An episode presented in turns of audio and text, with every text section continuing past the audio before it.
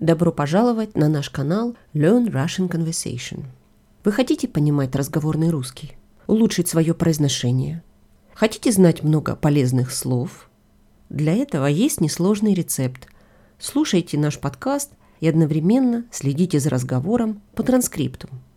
Транскрипты всех эпизодов вы можете найти на нашем веб-сайте store.lrcpodcast.ca. Привет, Витя. Привет, Маша. Ой, э, извини, надо снова начать. Хорошо. Привет, Виктор. Привет, Мария.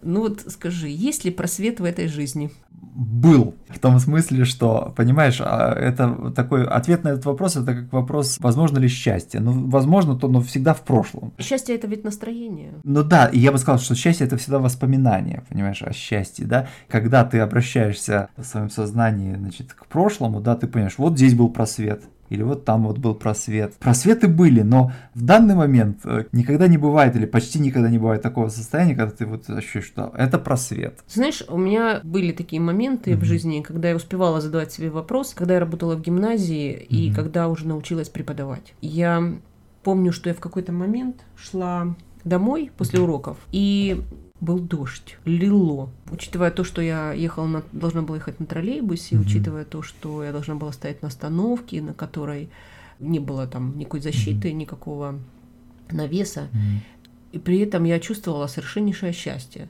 Mm-hmm. И вот в этот момент из-за контраста погоды да, да, и да. своего состояния я вдруг поняла, что я счастлива в этот момент. Я этот момент поймала. Знаешь, я понимаю, что это был очень большой момент мудрости. Во-первых, то, что я вообще обратила на это внимание и задала mm-hmm. этот вопрос.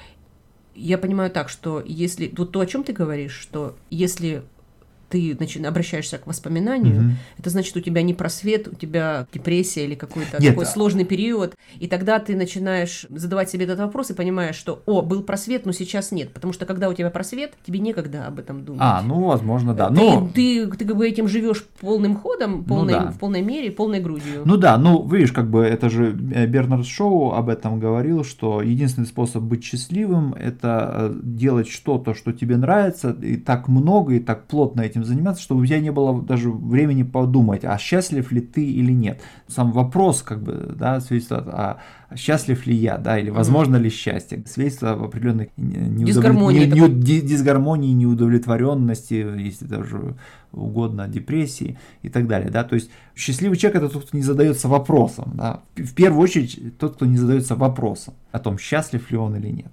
А нужно нам вообще стремиться к счастью или нет? Вот, вот как, это, какое, какое твое ощущение? Мое ощущение, конечно же, в такой исторической перспективе, на самом деле на эту тему даже есть интересный такой фильм канадский, квебекский, да, называется «Падение американской империи». Он начинается с того, что ну, действующие лица – это университетские преподаватели истории. Угу. Одна преподаватель берет у другой интервью о ее новой книге, которая посвящена счастью. И автор книги рассказывает о том, что вообще озабоченность счастьем – это характеристика эпоху упадка. Озабоченность личным счастьем, угу. да, это характеристика общества, находящегося или вступающего в полосу такого как бы упадка. Вот поздняя Римская империя или там Франция 18 века. Смотри, ну это то, ровно то, что ты говоришь о индивидуальном э, человеке. Да. То же самое, да, та же самая идея, которая распространяется на общество, что общество, которое входит в период упадка, да, угу. начинает оглядываться назад, вообще задаваться вопросом. Конечно, да. Но нет, понимаешь, вот именно вот здесь очень важно подчеркнуть вот эту озабоченность озабоченность индивидуальным счастьем. Вот в начале каких-то периодов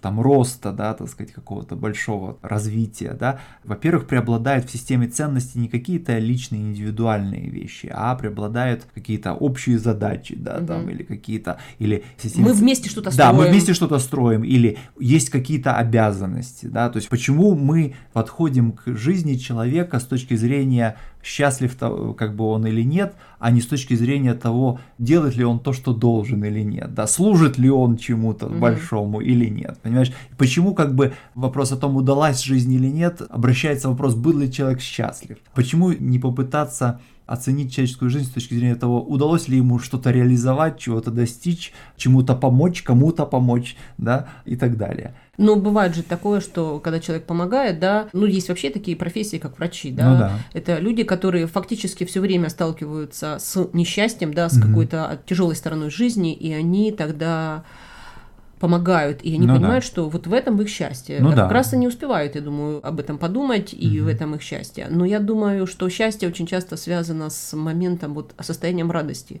Мгм. Когда ты рад жизни, ты рад открыть глаза, Ну да. ты готов начать день, и ты, тебе есть зачем просыпаться. Мне ближе всего вот то, что ты описала о том, что есть индивидуальное счастье, а есть что-то более общее, да. Мгм.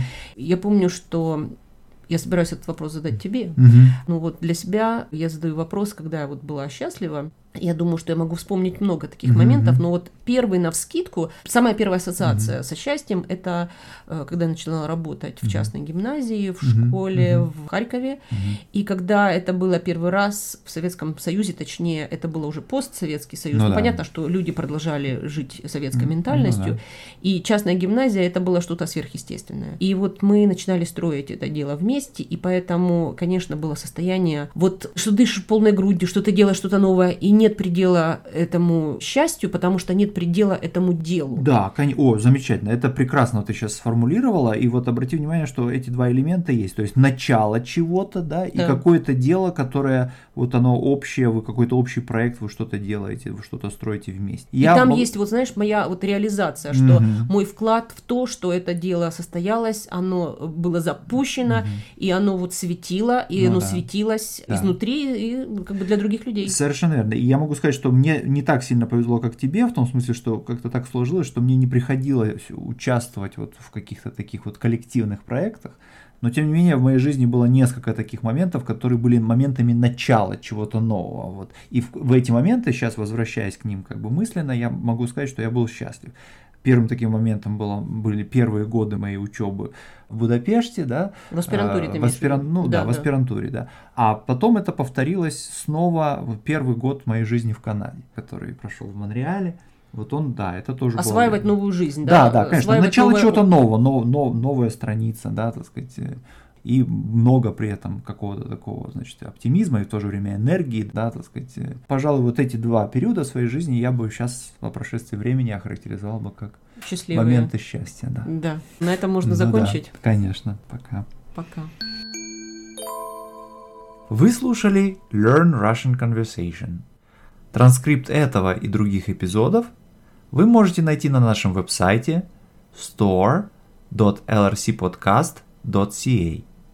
Хорошего вам дня и до встречи!